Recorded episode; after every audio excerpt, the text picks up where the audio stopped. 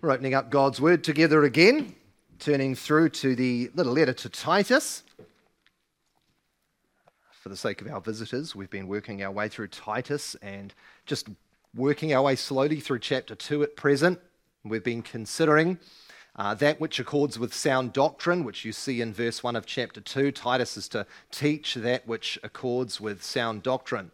And so we've been looking at that, which is these different groups of people uh, so we've looked at older men, we looked at older women this morning. In a couple of weeks, we'll come back to the younger women, but tonight we're thinking about the younger men. And in order for us to uh, just think about this, we'll read the whole chapter to put it in its context. So that was Titus chapter 2, which you'll find on page 938 of the Church Bible. As for you, being Titus, teach what accords with sound doctrine. Older men are to be sober minded, dignified, self controlled, sound in faith, in love, and in steadfastness. Older women, likewise, are to be reverent in behavior, not slanderers or slaves to much wine. They are to teach what is good and so train the young women to love their husbands and children, to be self controlled, pure, working at home, kind, and submissive to their own husbands, that the word of God may not be reviled.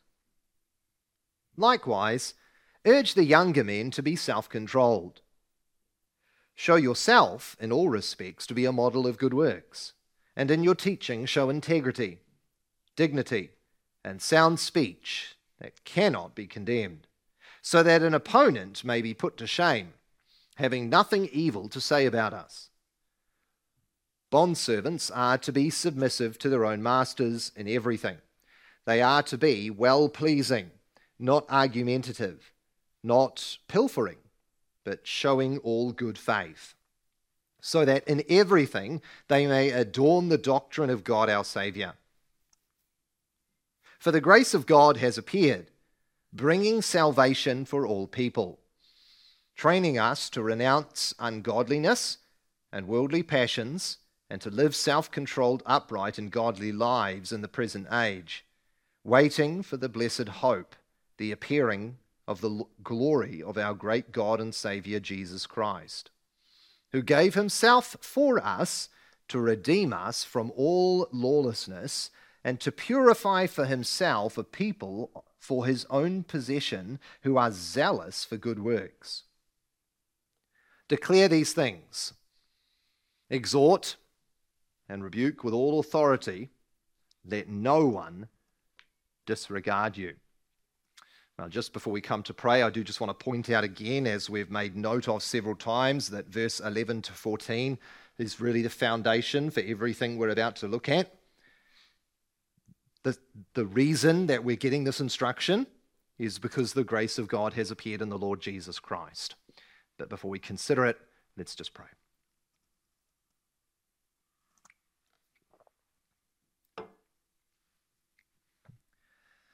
Father in heaven, we do thank you that, that you continue to speak today through your word and through preachers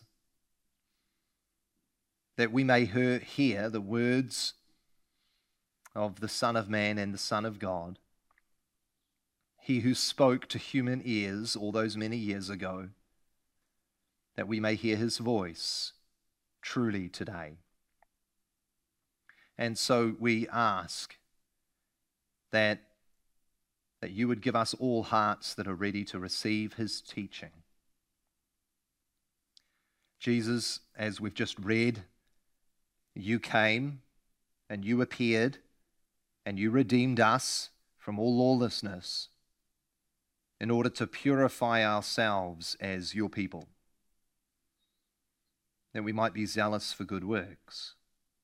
And so, as we think of another category of godliness this evening, we ask that you would help us to uh, be challenged where we need to be challenged, to be exhorted where we need, to be rebuked where we need.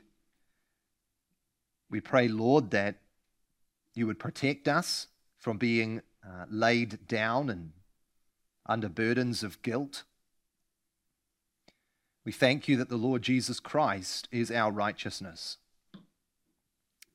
And so we pray that you would help us to pursue righteousness. In Jesus' name we pray. Amen. The book of Ecclesiastes tells us that there's nothing new under the sun. It's one of those sayings that gets thrown out all the time, doesn't it? There's nothing new under the sun. But that doesn't mean that old things can't come in different ways, or old things can't come in new ways, or with particular forcefulness that they seem like they're new.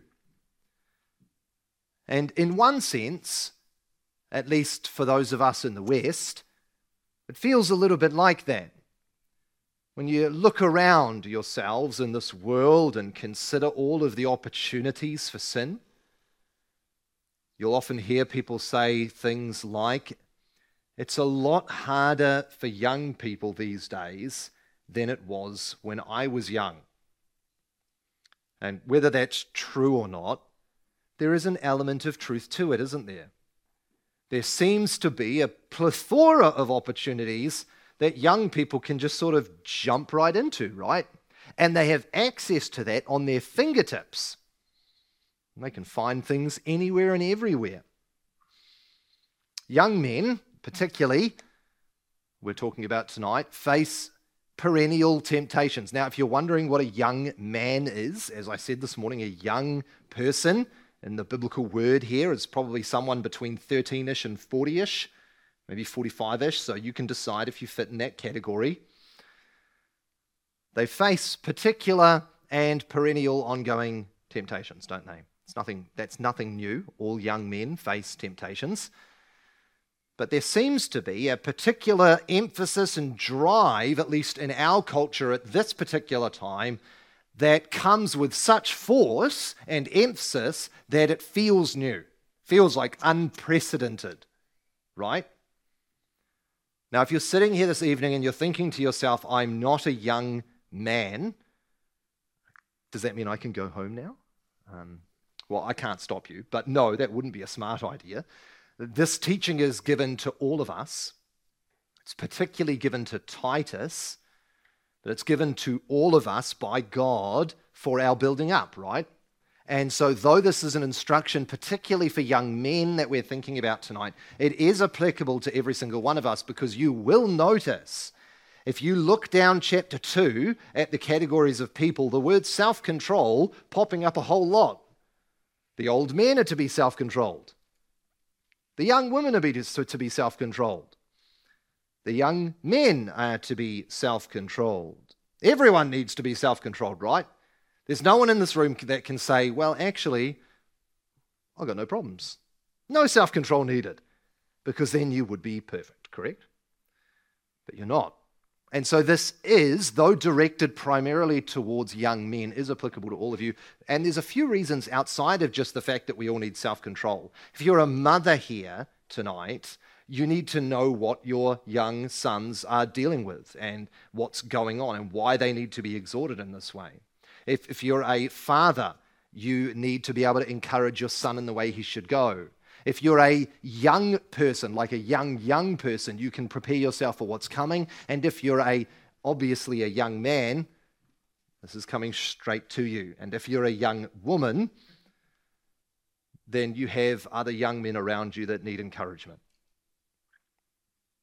And so we're thinking about young men. There, there's a difference here. It's quite interesting. The, the last three groupings have been very similar. So the older men, Paul just says the older men are to be like this. The older women, Paul says, likewise, the older women are to be like this. And for the young women, the older women are to work so that they're like this. But notice the difference in wording in verse 6. Likewise, urge. Urge the younger men to be self controlled. And, and notice how many things he gives Titus to urge upon the young men. It's interesting, isn't it? The old men get like six things, the older women get a big list of things, the young women get a big list of things, and the young men just get one. I mean, that's not fair, is it? Is it because the young men don't have issues in any of the other areas? No. Paul's picking effectively one of the core heart issues that Titus must chase after, must urge, because if he fails here, he's going to fail everywhere. Titus's central job is to train and teach young men to show prudent self control. That's the kind of the word here prudent self control. It's a wisdom word. So, what I want us to do is, is just unpack self control. And so, we're going to look at three different things. The first thing we're going to look at is the necessity of self control, the necessity of self control. After that, we're going to think about the pathway to self control. And then, lastly, we're going to look at the blessing of self control. So, firstly, the necessity for self control. Why is it needed? Why is this thing urged? Why is it that self control is the primary thing that Titus is to urge upon the young people? The, the reason self control is urged is because of the particular threats that perennially, consistently, all the time face young men. Things that often lead them astray, lead them into sin, and lead them into all sorts of problems. And I could probably just stand down at this point and say, Would every one of our older men who have stuffed up please come to the front and share? And we'd have a decent list of issues, right? And that would be a fine testimony to the fact that we need self control. But let's consider together some of the reasons. I want to suggest to you three Three particular reasons why self control is essential. Firstly, one of the threats comes from just the reality of the way men are made. God has created men with passion, zeal, fervor, a desire to pursue things, a desire to hunt, a desire to provide, a desire to protect, a desire to get out there and do stuff, right? That's wired in our very frame. And that's a gloriously good gift from God. And it was intended to be used for gloriously good things. But there's a problem, right?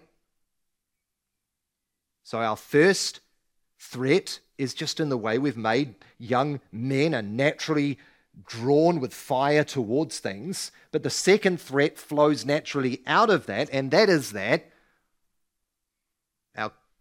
good things are corrupted, right? You see, we have this natural drive, but we have corrupted desires, corrupted passions, corrupted feelings. And so one commentator would say young men are susceptible to particular blandishments and allurements that detract from Godward aims even lawful pursuits and callings may become objects of idolatrous, idolatrous devotion. Men, young men especially, who haven't had their energy and zeal tempered, are very quick to get drawn into being devoted towards anything that is a lust of the flesh or the heart or the mind.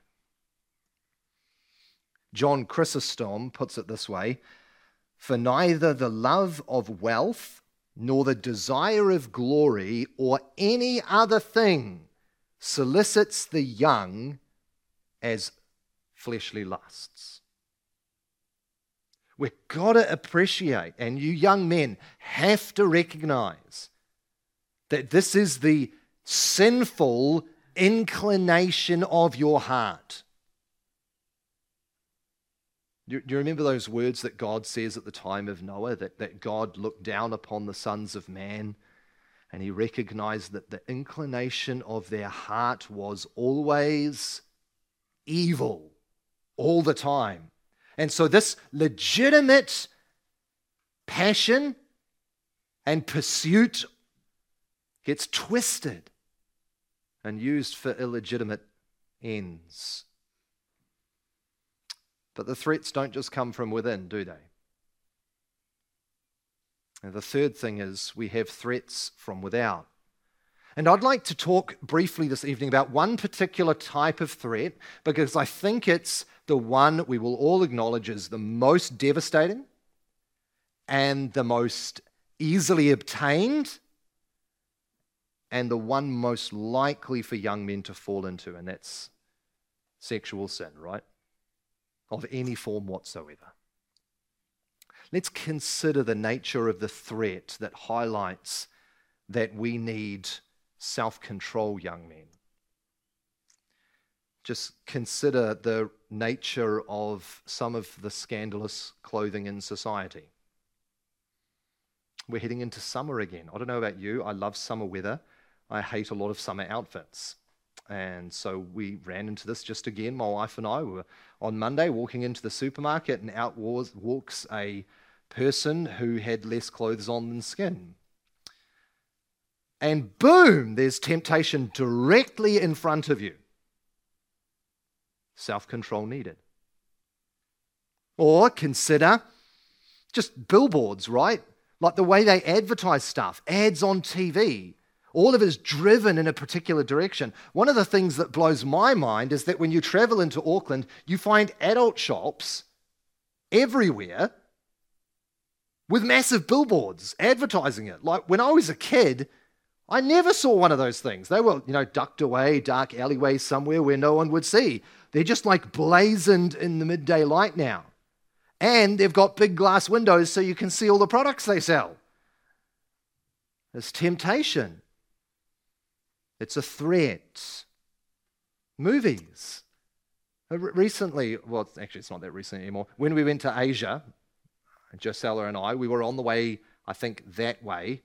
And I was sitting in my seat, and you know, everyone does their regular thing and they start watching their movies on the little screens. And there was someone, I was, I think we were in the middle, and there was someone over here on my right and about four chairs forward, so I could like see their movie screen perfectly. And they were watching a movie with scenes that would have come straight out of an adult only R18 movie. Like it was horrendous and it was just there on the aeroplane. And just, it's just like kids and families and people sitting, and it's like right there. And I'm like, please, like, I've got to steer this way for the entire, mo- the entire movie. Like, just right there in front of me, this threat. I, I didn't ask for it, I didn't want it, but it just leaps out, right? A threat. But consider adult, adult content. I'm going to do my best today to use language that won't be problematic for the parents in the room with little children, but consider adult content. Now, in preparation for this, I thought I'd do some Googling, look up some statistics about this stuff. Uh, the three biggest websites combined have on average 5.8 billion views, visits a month. 5.8 billion a month. That is 134,491 a minute visits to only the top three sites. That doesn't include all the rest. In 2018, 109 billion videos were watched. That equates to 14 per person on the face of the planet in 2018. It's a problem, right? Now, I looked up a peer reviewed journal. If you don't know what peer reviewed means, it means it's legit, like it's the real deal. Looked up a peer reviewed journal which did research into how many young men, that's people under the age of 40, have consumed this stuff in their life. I would be willing to bet that most of you could not guess the percentage. Between 90 and 99% of every young man under the age of 40 has viewed this at some point in their life. Threats, right? Threats to our godliness, threats that need to be controlled. I can remember, like, it's just ridiculous. I can remember going on a school trip. The devil is crafty, brothers and sisters. I was 12. I went on a school trip with a bunch of school kids, and, and the bus pulled over in a park. And we hopped off the bus for a stretch of the legs before continuing on. And we went up to a rubbish bin, and there was a stash of magazines that someone had just chucked in there. And you can imagine what a bunch of 12 year olds boys do they shove them in their bag. They're threats to our godliness. And, and, and just like all the rest, like prostitutes, massage parlors, uh, Gisela and I, another story about Gisela and I, we were traveling through Pukekohe, we'd had dinner and we were walking back to our car. And we walk down the road and we walk past the set of stairs and there's just a woman of the night just sitting right there. And she just looks at me and winks. I'm standing with my wife and I'm like, someone hide me. Like I just want to jump in a hole somewhere. You know, massage parlors everywhere opportunities, threats abound. Doesn't the Bible show us over and over and over again how deadly this is? Think of Samson. Set aside for the Lord and infatuated with women. Think of David, the man after God's own heart, and Bathsheba. Think of Amnon and his sister. I think of contemporary examples. Augustine is one of the most amazing examples of this. I mean, just brilliant godly man. And as a young man, he said, There was one thing that stopped me becoming a Christian. One thing. I did not want to give up my adulterous heart. He said, I would lay everything else down to have the Lord, but this one thing I would not let go. And he held on to it for years because it was so intoxicating and so gripping Brothers and sisters, you must appreciate that this is what our young men are facing daily. It takes about 15 seconds to pick up a phone and find it. It takes 10 minutes of driving, I'm guessing, to find someone to do something with. It is so easy, it is everywhere. We must recognize the need for self control. The reason we need self control is because we're surrounded by devilish threats to our salvation and to our godliness. But that's all really easy to say, right? It's really easy to sit here and go, well, we've got lots of problems and you need self control. How do you do it? How do you have self control? How do you protect yourself against all this stuff? How do you fight back against the devil? I'm reminded of um, when I was getting a lot more serious at cricket, and, and there was one particular issue that I just had for ages, which was an inability to play a forward, a defensive stroke where I would strip, stretch deep into the pitch and block a ball. I just could not do it because I was afraid. And so I'd always go backwards and I'd get bowled out all the time. And, and the coach would tell me, and my teammates would tell me, and my dad would tell me. I just couldn't bring myself to it. And they'd all tell me, you need to do it, but I just couldn't do it. And so one day I paid for the guy who coached the Waikato division team to give me an hour's coaching. And he sat me down and he got this big old bowling machine and he started throwing balls at me at some ridiculous speed. And then he sat me down and he said, Okay, Logan, this is what you're going to do. Step A, step B, step C, step D. This is what you're going to do. And then he'd throw a ball at me and would say, Wrong. That's not how you do it. Do it again. Do it again. Do it again. In the space of 20 minutes, he fixed something that I could never fix. I, I didn't just need someone to tell me my problems, right? I needed someone to say, Here are some ways to address the issue. And that's really important for us because I have no doubt, statistically, in my mind that we are filled with a room of men, old and young, who struggle persistently and constantly with these things. I mean, just statistically, right? 90%. If we just take if we take the really low ball which another study suggested of 75%, that means three quarters of the men in this room have done it. Statistically speaking, right? So, how do we go about gaining self control? Well, the first thing we need to do is learn to heed the exhortation. So, Titus, this is why Paul says to Titus, urge the younger men, encourage strongly, exhort them. He's using very, very strong vocabulary here. He's not saying, you know, come alongside them and, and give them a gentle pat on the back and say, you should probably not think about doing this. Exhort them, urge them, do not let them go. Force this upon them. Be self controlled. And so, the first most important thing is to recognize the solution is to hear and heed the exhortation of the scriptures. That ultimately is the solution. The Word of God is your solution. So, what does the Word of God say to this problem. Because Paul doesn't expand here, does he? But the context of the Bible does. And so Paul will say to Timothy, flee, flee sinful passions. Remember Joseph in Potiphar's house? And Potiphar's wife offers herself to him over and over and over again. What does he do? He runs for his life Brothers, run. Don't hesitate. Don't do the backwards glance and turn into a pillar of salt, right? Eyes forward and run for your life. Flee. Two, present yourself as a living sacrifice. Romans 12:1.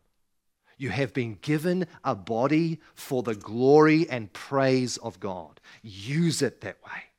Use it that way that God might be honored in your flesh, not just in the words of your mouth, but in your whole body, mind, and soul. Guard your way with the word. Psalm 119, verse 9 says, How will a young man be pure?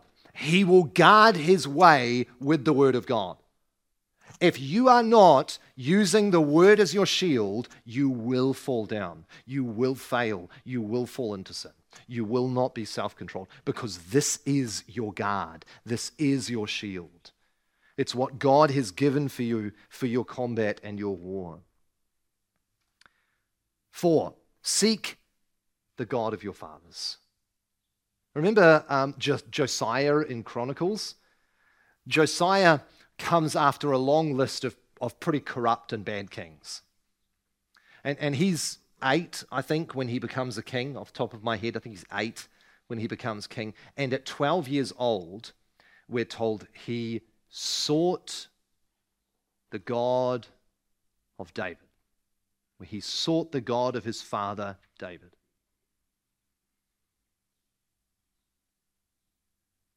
Now, whether you have an earthly father or not, you have fathers who point you to God, right? David wasn't Josiah's immediate dad either. The point was he sought the God of his people. Seek God. Remember Jesus' words seek first the kingdom of God and his righteousness, and everything will be added unto you. Six, exhort one another. Hebrews 3, verse 13. Exhort one another as the evil day approaches. Young men, old men, old women, young women, exhort one another to self control. Hold one another accountable. We desperately need someone to come alongside us and say, What are you doing? Don't be an idiot. Why would you do that? Why would you watch that? Why would you read that? Why would you look at that? Don't you understand what you're doing? Heed the warning of the scriptures, brother. Parents, do it for your children. exhort one another to faithfulness. Another one, be men of conviction. Do you remember those, just the glorious first few chapters of Daniel? I, mean, can you picture Daniel and the other young men? And they're offered all the best of the king's table. Look, I know that doesn't seem very significant to us because we, we're Gentiles. We get to eat everything, right? We're like, yeah, bacon anytime I want. Sweet. They, they never ate bacon. They never ate pork. They never ate unclean things, right? And now they're at the Lord's table and, and they're added, the Lord being lowercase l, they're at the king's table and they're offered all of the delicacies of Babylon. And what do they say? We will not eat that. Why?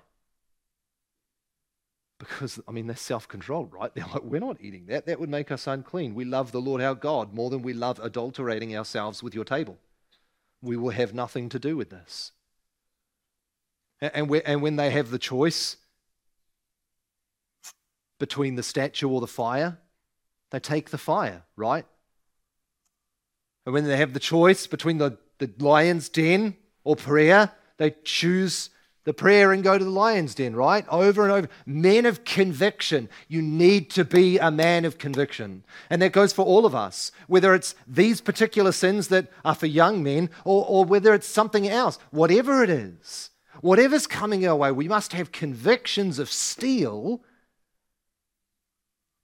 so that we stand upon the word of God and we say, Here I stand, I can do no other so help me God, like Martin Luther.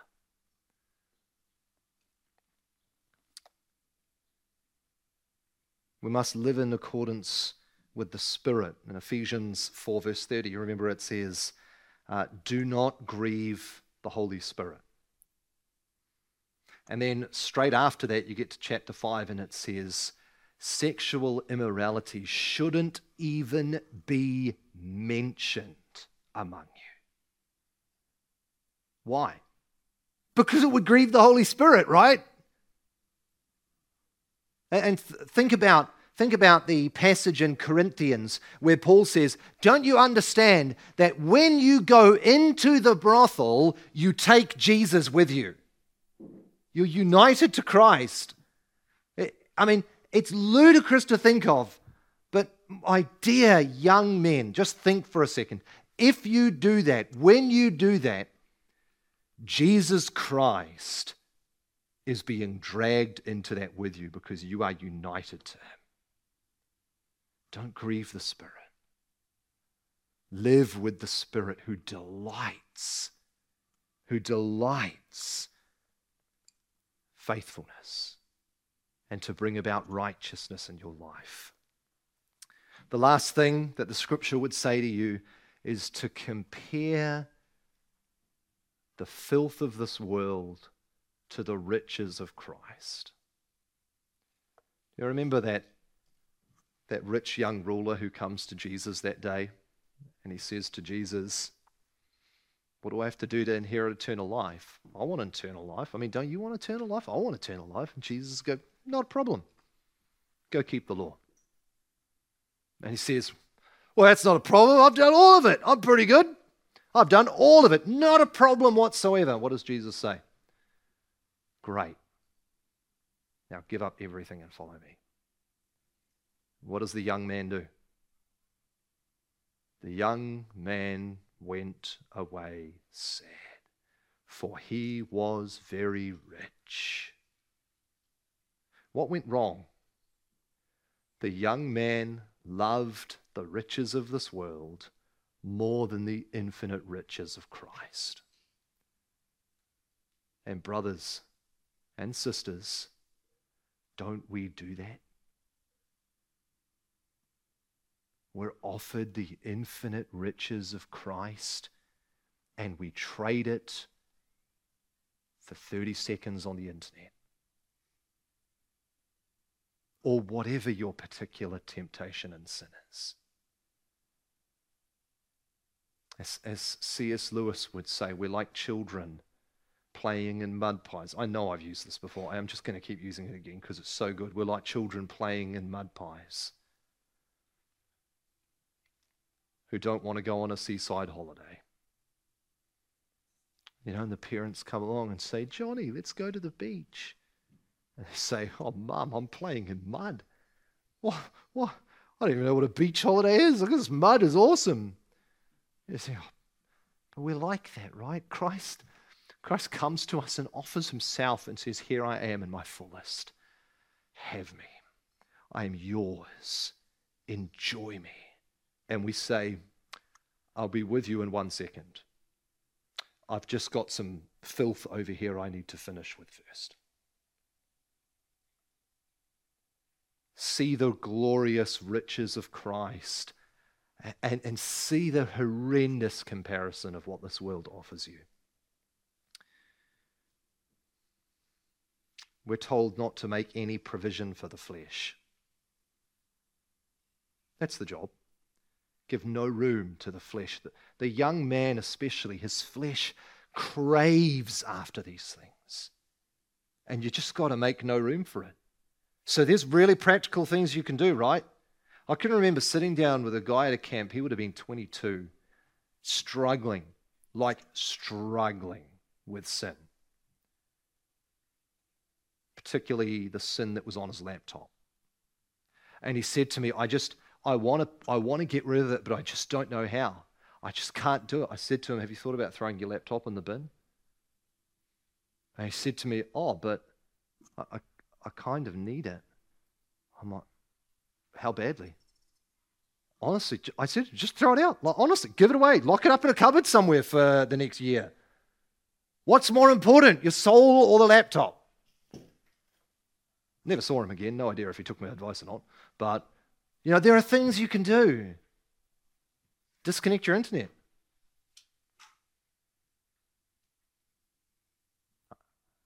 Have someone hold you accountable. Have an open, open internet history. Don't travel into town by yourself at night. You know, there's a million things you could do, right? Put things in place to guard yourself. Make no room for the flesh. Part of the problem with this is often we can uh, we can see the need. I need self-control because of these threats, and and we can even see the steps. But the problem is deep down in our heart, we don't want to, right? Don't you feel that pressure in your heart? I feel that pressure in my heart. I'm like, I know I shouldn't do this, but I really want to. And, and you have a wrestling match. And this is especially true for young men, it's true for everyone. But that, that fervor and passion that is, that is just sort of built into the heart of men drives that tension even more. And, and they sit there and they're like, I, I'm, I'm almost willing to, but I just don't really see why it's worth it. Like, I mean, Jesus saves us for our sins anyway, right? So it's not that much of a big issue. You need to, you need to see the blessings of self control. Let me show you the blessings of self control. Let's just point to a few things. 1 Peter 4 7 says, Be self controlled for the sake of your prayers. You realize what that means, right? What's the opposite of be self controlled for your prayers? The opposite of that is if you're not self controlled, your prayers will be damaged, not heard, not answered, so, for the sake of your prayers, be self controlled. That's a great blessing. You can tell yourself when you're tempted to sin, well, I kind of want my prayers to be answered. So, I'm going to be self controlled. There's one blessing. Let me give you another one. Proverbs 16, verse 32 says, He who controls his spirit gets a reward that's greater than a city. Do you like the idea of having your own city? I mean, I do. I mean, it's probably a lot of work, so I probably don't want one. But, you know, I mean, it's pretty great reward, right? Something greater than a city is your reward for conquering your spirit's desire to run to sin. Let me give you a third one. Your sins catch up with you. Psalm 25, 7, the psalmist David says, Forgive the iniquity of my youth. Why? Why does he pray that? Because as an older man, he can still look back on it and feel the effect. I mean, you don't think David ever went through a day in his life after the Bathsheba incident without some form of a limp because of it, right? Do you think Peter ever woke up in the morning and heard the rooster crow and didn't remember what he did? And some of you older men feel this, don't you? Some of you older men remember the sins of your youth. I remember the sins of my youth, and they have caught up with me, and I still live in the shadow. Let me give you one very personal example. When I smell someone smoking marijuana, which I can smell from a metric mile away, everything inside of my flesh goes, Ooh, I want some.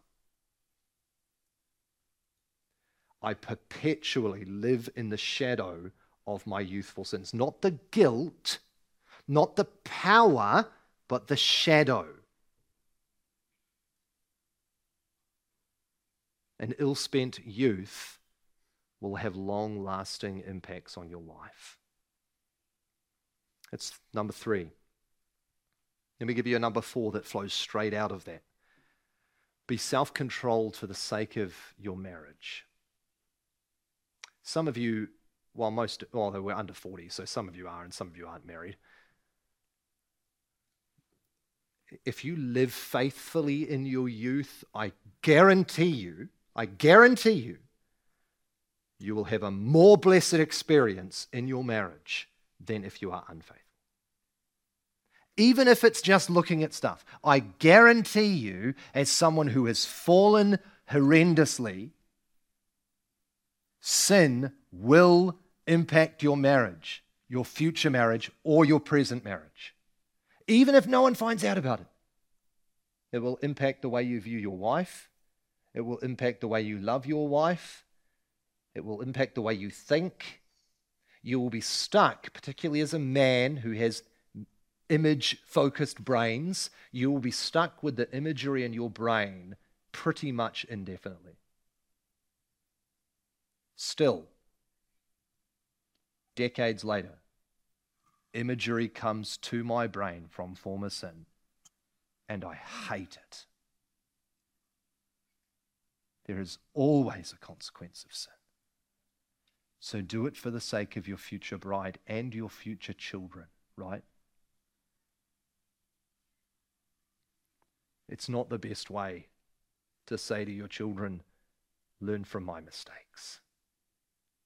Far better to say, Learn from my faithfulness. Let me give you another one. Jesus says in Matthew 5, verse 8, The pure of heart shall what? Blessed are the pure of heart, for they shall see God. Do you want to see God? I know you can't see God, right? But do you want to have such a relationship with God that you see Him, that you live in communion with Him with such palpable nature that it's as though you're looking at Him in the face? Be pure of heart. You can't be pure of heart and commit your youth to sin. Have the blessing of seeing God. I mean, it's simple maths, right? Jesus says, Do you want to see God? Have a pure heart. Now, we know we can't cleanse our heart, right? But we can sure corrupt our heart more. We can sure give ourselves to sin more. Number six, sin leads to death. Polycarp says, It is well that they should be cut off from the lusts that are in the world. In other words, you should get rid of them. Since every lust wars against the spirit and, quoting scripture, neither fornicators nor the effeminate shall inherit the kingdom of God. Brothers and sisters, sexual sinners go to hell. That's the Bible message, right? Now, you don't save yourself by being a non adulterer, but adultery sends people to hell, doesn't it? Sin kills. The outcome of sin is death. Now, if you're sitting here tonight and you're thinking to yourself, but I've done it all, the grace of God has appeared to redeem us from all lawlessness and to purify for himself a people for his own possession. You have been set free. Whatever it is that's in your mind and heart right now, that's in my mind and heart right now, does not have to damn you forever because the grace of God is greater than all my sin, right? Grace, grace, God's grace, grace that is greater than all my sin. Let me give you two more very quick blessings. Number one, God's will is for your sanctification. 1 Thessalonians 4 3. And do you know what that, that sanctification is? He then goes on to talk about sexual sanctification. He says, God's will is for your sanctification. This is his will for you. So when you when you do not commit yourself and when you are self controlled, you are walking in the will of God. People go, well, I wish I could walk in the will of God. Here's a way you can do it don't sin. Easy, right? Walk in holiness, be self controlled. Another one, last one. The glory you have been created to do what? Glorify God and enjoy Him forever. Or, to steal John Piper's great line, to glorify God by enjoying Him forever. And then he goes on to say, and this drastically changed my whole life, but especially my battle with sin. God's people is most, sorry, God is most glorified in us when we are most satisfied in Him. Did you catch that? God is most glorified in you when you are most satisfied in Him. What's the problem with sin? What's the problem with a lack of self control? We're selling ourselves to cheap joys, right? We're turning to the filth of the world and saying, You will be my delight. And so God is not glorified and we are not satisfied. But if we will forsake the things of this, this world, and if we will hear him, Isaiah 55 saying, Come, come to me, all who thirst all of you, come, come to me, buy milk, buy bread, buy joy, buy satisfaction with no money. Just come to me. Come, Jesus says, all who are weary and heavy laden, come, and I will give you rest. I will give you joy. I will fill your soul. Remember the words of David? Lord, return to me the joy of my salvation. He doesn't say, Return to me my salvation, does he? Because he hasn't lost his salvation. He's just a moron who sold himself to sin. But he's lost all joy, right? And so he says, God, give me joy back. Where will you find it? In Christ alone. He's the only joy we've got. And can I tell you, he's far more enjoyable than everything this world can offer you. And when you have eyes to see that, it actually becomes easy to say no. Because the devil comes to us and says, Hey, look, I've got some lovely filth over here. And we go, What's the matter with you? I've got the full riches of Christ.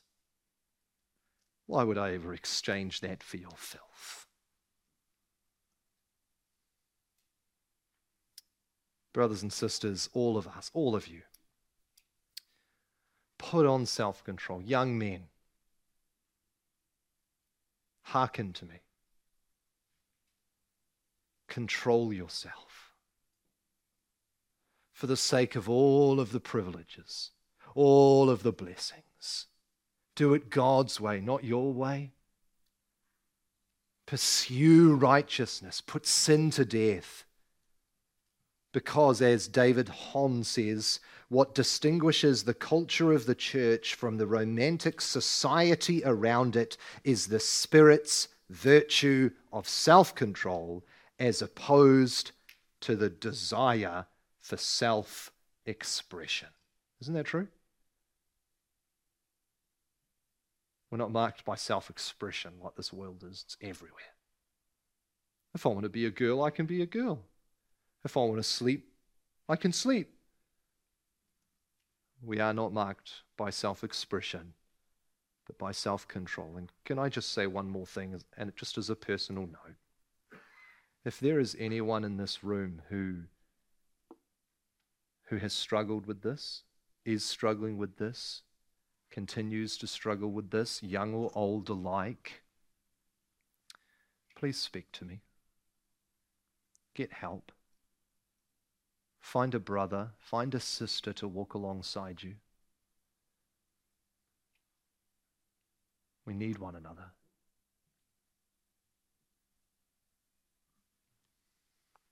Let's pray.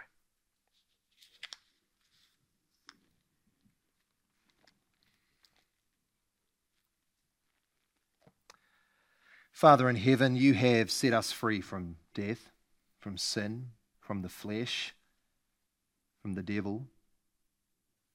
And we pray, pray that you would help us to walk in the freedom that you've purchased for us. Father, your grace has appeared in Jesus Christ so that we can say no to ungodliness. Help us to say no.